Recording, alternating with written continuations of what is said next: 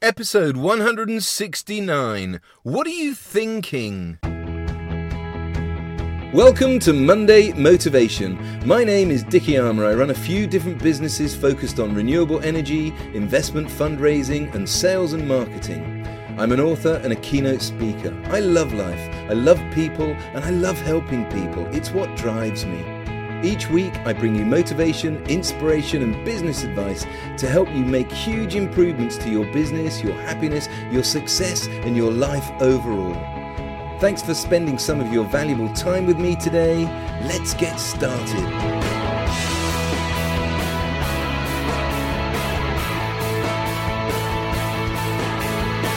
In Earl Nightingale's brilliant audio, The Greatest Secret, he asked, What is wrong with man today? And he answered the question by saying, Men simply don't think. In this episode, I'm going to talk about the way you think, the things you think about, and why it's so vital that you change what you're thinking and how you're thinking every day. And in fact, most of the time, you're not thinking at all.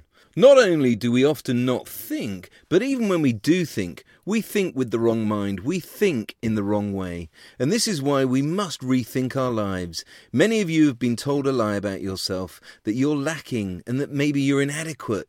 Don't ever believe it. You've got everything you need to become all that you were born to be. Les Brown says, Don't ever let any negative opinion, whether it's yours or somebody else's, determine who you are, what you can accomplish, or what your value is. Know that your dream is possible. Listen to your heart and know that you have greatness in you.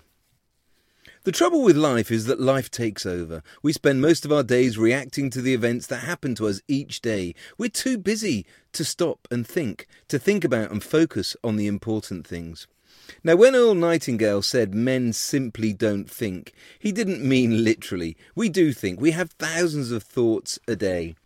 In 2005, the National Science Foundation published an article summarizing research on human thoughts per day. It was found that the average person has between 12,000 and 60,000 thoughts a day.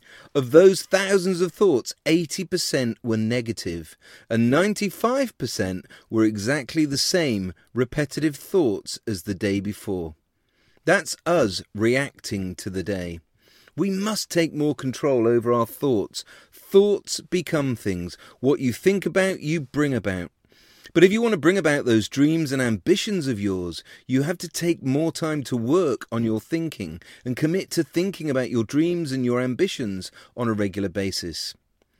I used to be in a network marketing business back in the late 1980s. It was called NSA, and they sold water filters and air filters. It was a great business, and I got my friends involved, and even my dad got involved with me. I loved my dad. He backed me in all of my crazy dreams. I remember inviting him to an NSA meeting in Blackheath in London, and he loved it and signed up there and then to help me grow my NSA business. At the time, I was a successful stockbroker in London, but I was bored and totally dissatisfied and unfulfilled. Yes, life in the city was glamorous and exciting, but I just felt that there had to be more to life. So I was open to other opportunities and I began reading books on personal success. I didn't know it then, but I was honing and improving my thinking. I was taking time to focus on my thoughts and I was looking at the world outside of the city of London.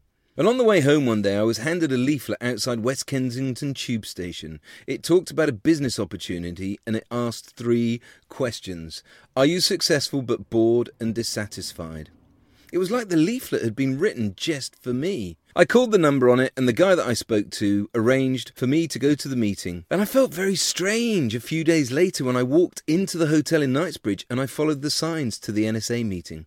I don't remember much about the meeting itself, except there was such a buzz and a great vibe.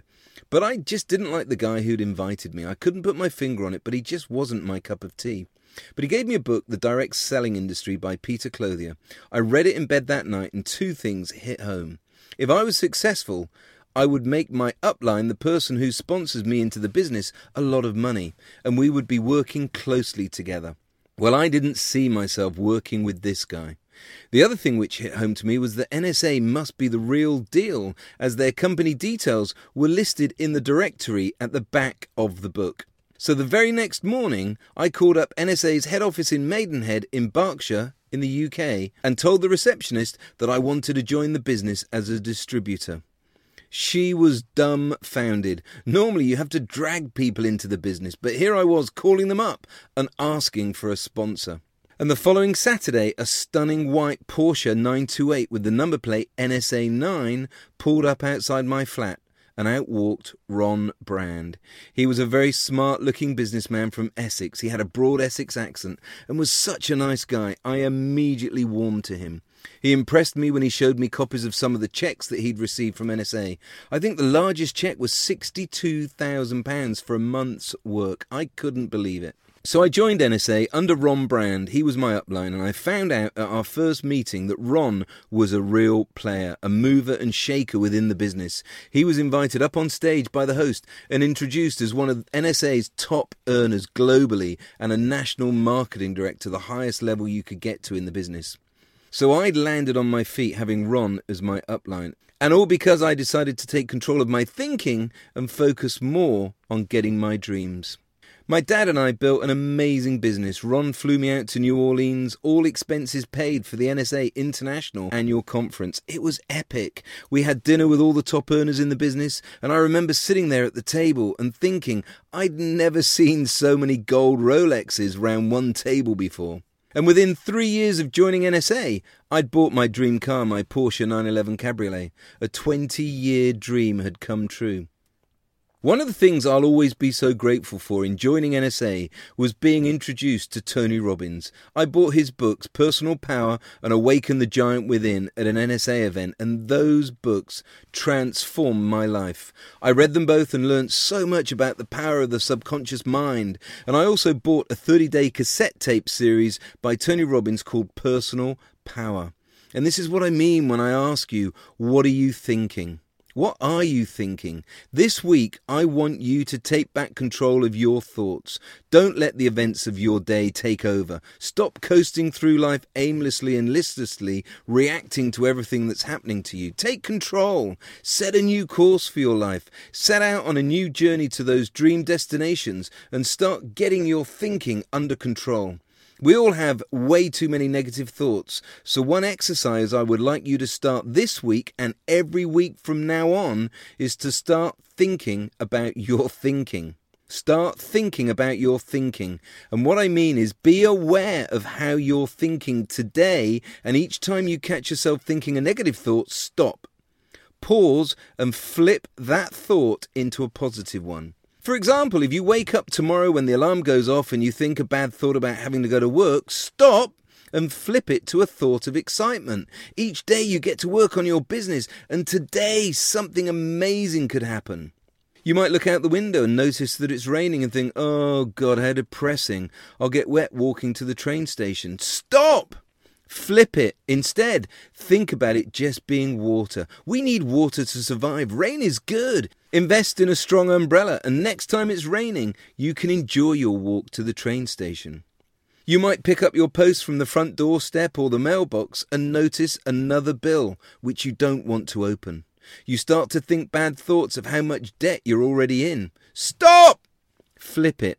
From today, I'm going to stop spending money and I'm going to begin a plan to pay off my debts. So, do you see what I mean? I promise you, as you become more aware of all your thoughts, you'll be amazed at how many negative ones you think about every day. But start flipping them. Instead of negative thoughts, please turn them into positive ones. And before you know it, you'll be looking on the bright side of life. I hope you enjoyed this episode of my Monday Motivation Podcast. Please do me a huge favour. Please go to iTunes and leave me a review and let me and others know what you think. I'd really appreciate it. You can connect with me everywhere on social media. I'm lucky with a name like mine. Just search for Dickie Armour and you'll find me. You can check out the links in the show notes too. Until next time, take care and thank you so much for listening. Dare to dream big dreams and go out and make it happen today and every day.